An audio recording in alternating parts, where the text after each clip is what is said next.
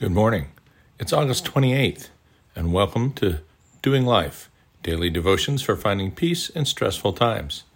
This is the audible companion of the book by the same name, and today's title is Traffic Lights. Do not think that I came to destroy the law or the prophets.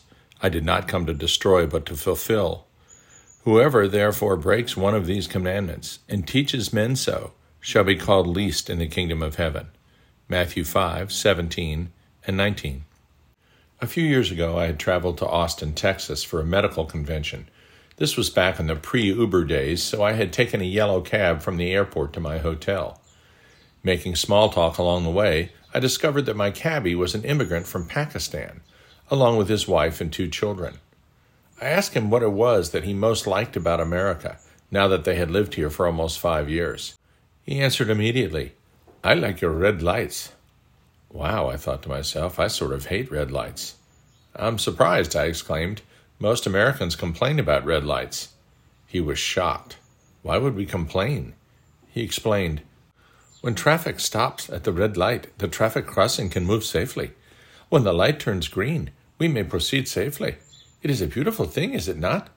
Where I come from, no one pays any attention. It is very dangerous. The streets are lawless. I cannot go to the corner store at night to get my aged mother goat milk because of the fear that someone will realize I have that money and hit me on the head. Yes, we Christians live under grace, not under the law. But it is a mistake to think that means the law is bad. Paul tells us to submit to society's authorities and rules. Romans 13, 1 through 2. Is the law a bad thing? Absolutely not. Romans 7, 7. It is the law of Moses that caused man to recognize his own sin and to realize that no human effort would enable him to keep the law perfectly. The laws of man provide for civil societies. They're not bad just because we are forgiven and live under grace.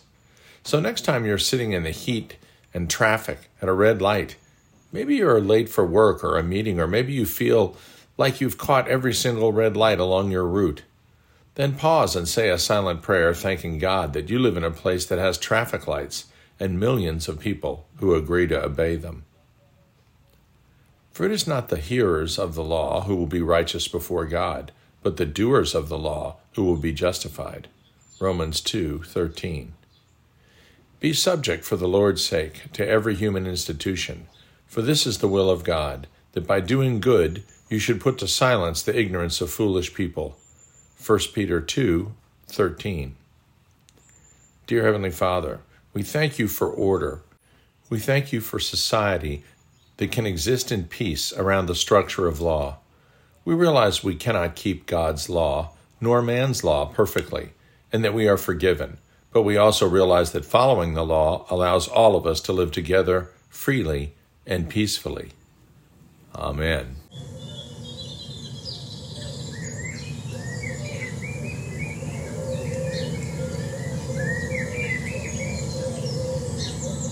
See you tomorrow.